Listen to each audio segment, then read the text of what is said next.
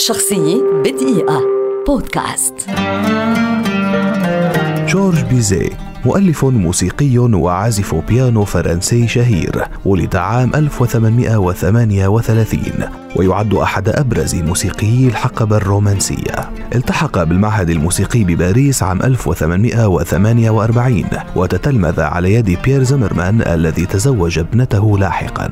أول سيمفونية لبيزي كانت عام 1855 عندما كان طالبا في سن السابع عشر ولم يعرف بيزي إلا في عام 1933 عندما اكتشفت سيمفونيته في محفوظات مكتبة المعهد بباريس. وعندما أديت للمرة الأولى عام 1935 لاقت حفاوة واعتبرت إضافة جديدة للحقبة الرومانسية. عام 1857 ألف بيزيه أوبريت معجزة الدكتوراه. وعام 1860 بدأ كتابة سيمفونية روما التي لم تنشر إلا بعد وفاته. هذا بالإضافة إلى عدة مقطوعات وسيمفونيات هامة. لكن تحفته الأشهر على الإطلاق والمعروفة في كل أقاصي الأرض هي أوبرا كارمن التي أنهاها عام 1874 وعرضت لأول مرة عام 1875 بأوبرا كوميك بباريس ولم تلقى في البداية استقبالا جيدا إلا أنها صارت مع الوقت تحفة خالدة.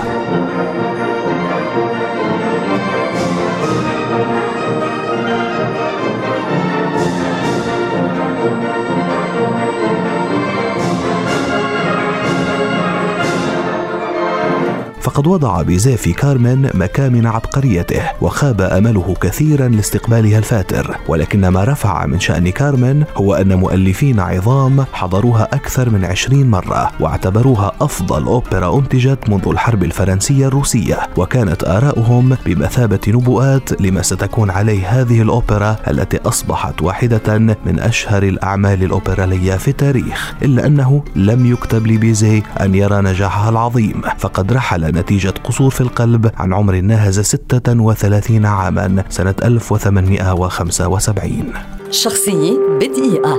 بودكاست.